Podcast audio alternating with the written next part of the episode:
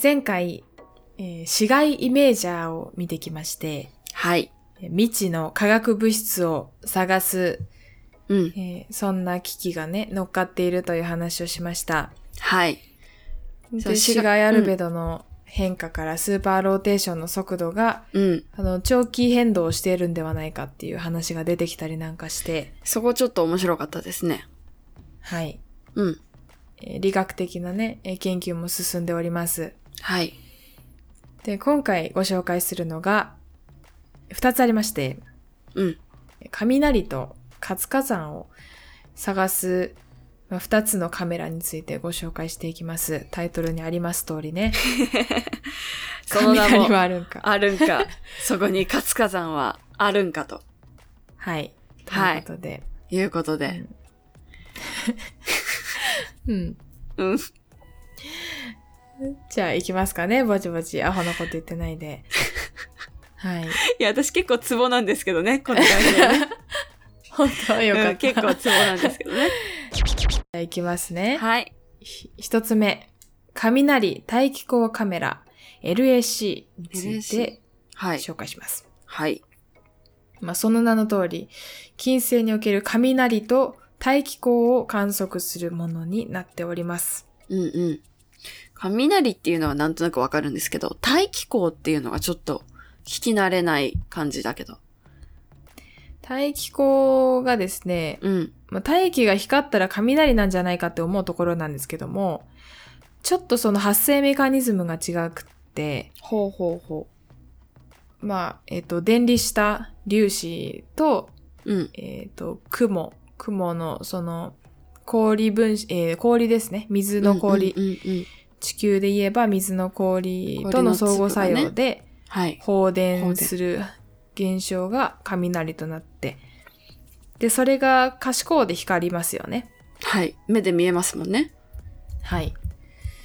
で一方で、大気光っていうのは、うん。えー金星では酸素分子の発光現象が観測されていて、酸素分子が発光するんだね。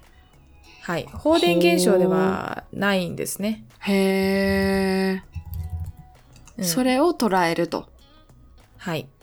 ということは、あれですね。まあ、言ってしまえば、今まではね、ほら、今まではっていうか、前回のは紫外線を捉えるカメラだったけど、今回のは、まあ、どっちかっていうと、あの、可視光、目で見える範囲の光を捉えるカメラっていうことなんですかね。そうです。観測波長は、いまあ、480から777.4ナノメートルとなっておりまして。うんうんで、これがね、はい。えっ、と、3万分の1秒の間に起こる明るさの変化まで捉えられるカメラによって雷放電を検出する。あとは、うん。そう。えーあとは酸素の大気候という発光現象を、これはすごい淡い光なんですけども、これを捉えて、えー大気の流れとか、大気波動にどう影響を与えるのかっていうのを調べていきます。うーん、どちらかというと、大気波動に、えー発光が影響を与えるというよりかは、発光によって、その大気の流れとか、大気波動の現象がよくわかりやすいマーカーみたいなものですね。うーん。マーカーになっていて、うんうん。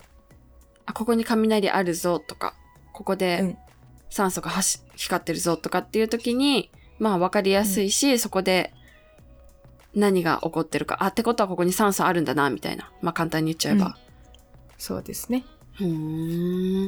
で、3万分の1秒ってもう、なんか想像がつかないですけれど、つかないね。 もうめっちゃ一瞬でも、相方ってわかるってことね。そうそうそうそう。あ、今光ったあ、やだ、やだ。見逃さないと。そうです。絶対に見逃さないカメラであーす。そういうことか。うん、結構ね、うん。あのー、地球の雷はピピカカって光って、うんそのままその後ゴロゴロゴロゴロってなったりするけども、うんうん。その光も空全体に割と、うん。でかくなんだろね。うその、ビカーっていけますけどね。ビカって光るよね。うん、ビカーって光る。そう、そんな風に光るけれども、まあそう、金星の雷はね、ほんとちょこっとキラッと光るぐらいかもしれないし、ああ、ち一ょっ部との、領域でね。うん、シャイかもね。うん。シャッとようん。そうそうそうそう。そんなね、一瞬かもしれない。でもそう、そんな一瞬とかじゃなかったら、この3万分の1秒の カメラ。なかなか使えるところもそうなんよ、そうなん面よ。白いね。ないよね。うんやっぱ科学、科学の実験とか、そういう観測とかでしか、まあ、人間の属世界では特にいらないよね。3番分の1秒区切らないから ね。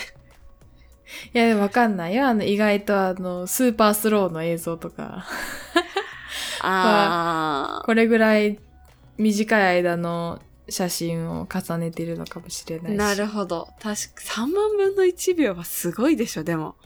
うん、すごい。あ、でデも、ータ量あ半端れなさ面白い。いな。あの、波が、こう、バシャーンってなるところとかをさ、めちゃめちゃスローで見るとかはちょっとやって みたいね。そうだね。ちょっと楽しそうだ。うん。まあ、はい。でも3万枚見ても1秒にしかならないからね。なかなか大変だね。そそうだねうん。大変だね。本当に大変だね。うん、はい。はい。まあいい大や。変です。オッケー。いやそもそも、金星には雷原子、え雷による放電っていうのがうん。あるかどうかすら分かっていないんですね。うんうん。はい。なんですけども、えー雷放電っていうのは、大気力学とか大気化学、うんえー大気化学に深い関わりを、影響を与えていて、うん。えー地球だったら窒素か、窒素酸化物っていうのがあるんですけど窒も、素酸化物。はい。うん、N と O の化合物ですね。うん。が、えっ、と、雷放電によって、その20%が生成されていると。うんうん窒素酸化物の20%が雷放電による大気加熱によって生成されている見積もりがあるくらい、うんうん。雷によって大気の成分っていうか、結構影響が大きいっていうことなんだね。そうです。へえう。んまあじゃああるかどうかわかんないけど、あった時のためにカメラ積んでったんだ。そうそうそうそうそう。おー まあ、それだったらね、やっぱ一応万が一、すごい小さい発光現象も捉えようと思って、もう念には念を入れて3万分の1秒までカバーできるように うんうんしていったのかもしれないね。そうだね。きっとね。火星は100万分、えっ、と、100分の1しか、えー空気地球の100分の1しか大気はないけども、うん。金星は、えー地球に100倍大気があるわけなので、うん雷とか、あと酸素の大気候っていう現象がうん。大気に与える影響っていうのはもしかしたら大きいかもしれないから、それを観測したかったという感じですかね。そうか、空気の量が多い方が、なんていうんだ、空気とか大気の構成とか、それのがどうやってその成分ができてるかみたいなのの、まあ、研究のしがいがなんかありそうだね。火星よりね。うん。うんそういうことですね。はい。それで、え、雷はそれで観測できたのうん、雷っぽいものは観測できたんですけども、あ、ぽいものなんだ。そう、それが雷かどうかがまかまだ分かってなくって、へえ。どうしか、どうしてかっていうと、もしかしたら火球っていう、あの、火の玉って書く、火球って火い球う現象と切り分けられてないんですよね。火球っていう現象と見分けついてないってことか。どっちかわかんない。そうそうそうそうそうう。ーん。火球っていうのは地球にも時々来る、うあんの、大きい流れ星みたいなものなんですね。もうかなり強い光を放って流れる流れ星のような現象なんですけども。ほうほう。あ、2021年12月10日、日本国内で観測される火球、そうそうそうそう。見られたらしいです。そうです、そうです。へえ、そんな、ついこの間。そう、すごい明るい流星のことを火球と言いますけども。なんか君の名はでさ、うんたくさん降ってくるみたいなのあるよね。 あ、あるね、あるね。でもあれは本当にそうそうそう隕石降ってなかったっけ そうそうそうそあ、そっか、そんな流れ星だからね。そうだね。う。うん、うん。ああ、そうなんだ。写真も出てますので。はい。あ、火本当だ。今見てるけど、めちゃくちゃ君の名はっぽい。うん、でしょ。うん。入れ替わ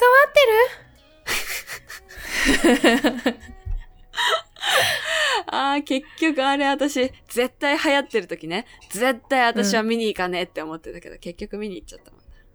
あ、見に行ったんだ。結局映画館に見に行っちゃった。うん。 1年ぐらいた。経って見に行っちゃった。え、1年もやってたの1年ぐらいやってたよ、君の名は。ええうんやるわね。やってた。まあ私2回見に行ったわ。ああ、まあね。悔しいけど、面白かったよね。面白かった、面白かった。はい。という話もしつつ、はい。火球とた雷分かってなくて、なんか光ってるけどと。はい。そう、光ってはいるんだけど、それが雷かどうかはわかりませんっていう感じですね。はーい。続いて、え1マイクロメートルカメラっていうのもご紹介します。はい。1マイクロメートルカメラ。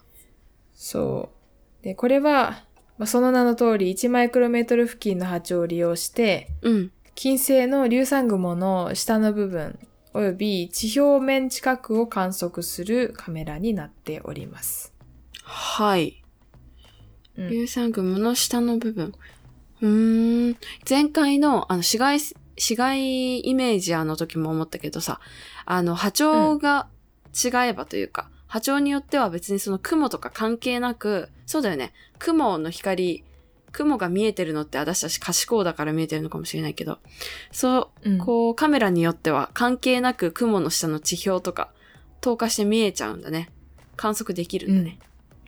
そうだね。うん。特にこの1マイクロメートルカメラは地表面を観測したことがすごいうん。うん大。事で、うんうん。あの他のカメラだったら大気の、まあ、例えば硫酸雲の上の部分とか真ん中部分とか下の部分とか、そういう風な見方をしてるのが多いんだけれども、はい。 1マイクロメートルカメラは地表近くの、うんえー地表に転がっている、まあ、金星の石というか、うんうん。どんな成分なのかっていうのを観測した面白いカメラですね。へえ。うん。それで地表を見て、何をうん、調べようと思ってたんですかね。えっ、とですね、うんえーそれ、地表近くで、えー見うん見たいものがいくつかあって、うん。えー地表付近の水蒸気の分布であったりとか、水蒸気。ほうほうん、さっきも言ったような、えー金星のに転がっている石の組成、鉱物組成であったりとか、う。そんなんも分かっちゃうんだ、カメラで。うん、あとは、そもそも、えー活火山があるかどうか、金お星に活動を続けている火山があるかどうかも調べてあ、おりました。そこに活火山はあるんかは、この1マイクロメートルカメラの声だったんですね。はい、そうです。はい。で、結論から言って、うん。金星に活火山はあります。はいはい。あるんだけれども、うんそれは暁の成果で一番最初に見つかったというわけではありません。そうなんですね。それより前にもう分かってた。観測できてた。そうみたい。あへーの昔、暁より前に、うん。えー NASA が挙げたマゼランとか、あとはヴィーナス。欧州の、うんうん。そうそうなんだっけえーヨーロッパのヴィーナスエクスプレエクススプレスか。はいはい。の観測データを用いて活火山があることが判明したようです。うーん。うん、えっ、と、太陽系内で地球、地球以外の惑星で活火山が見つかったのは金星が初めてでした。なるほど。あちなみにこの1マイクロメートルカメラの制作は住友重機械工業が担っております。おりました。これもまた日本の会社で。うん。うん。なんか結構この住友重機械工業もよく関わっているようですへーね。宇宙開発っていうか、宇宙、宇宙系っていうんかな。でも宇宙以外で観測使うのかな ?1 マイクロメートルカメラって。ね。どうなんだろうどね。うなんだろうわ、まあかんないけど。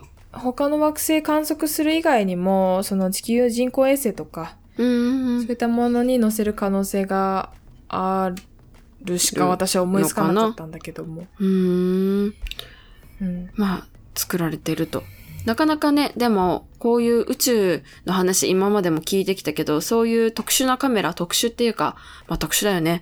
なカメラうをどこが作ってるのかとか、その機械どこでできてるんだろう、誰が作ってるんだろうっていうのってあんまり意識して聞いたことないから、うん聞いてみると面白いね。意外と、あの、ニコンだったり、なんか、ああそこ知ってる企業じゃんみたいなのが出てくるね。そうですね。うん。宇宙に興味がある人は、ぜひそういった目線でも見てもらうといいと思います。実際にそこの企業とか、大学とか、あとは JAXA に、えその探査機を実際に作ってあげている人がいるわけなので、そうですよそね。の人に注目して宇宙を見てみるのもいいと思いました。思いますね。というわけでね、えー雷と大気光、あ雷大気光カメラとうん1マイクロメートルカメラについてご紹介してきました。次回、史上初、赤道ジェットと夜面の雲模様。またまた暁が金星の謎を解き明かしていく。次回は日本が世界にその成果を称えられた史上初の発見をドドンと2つご紹介。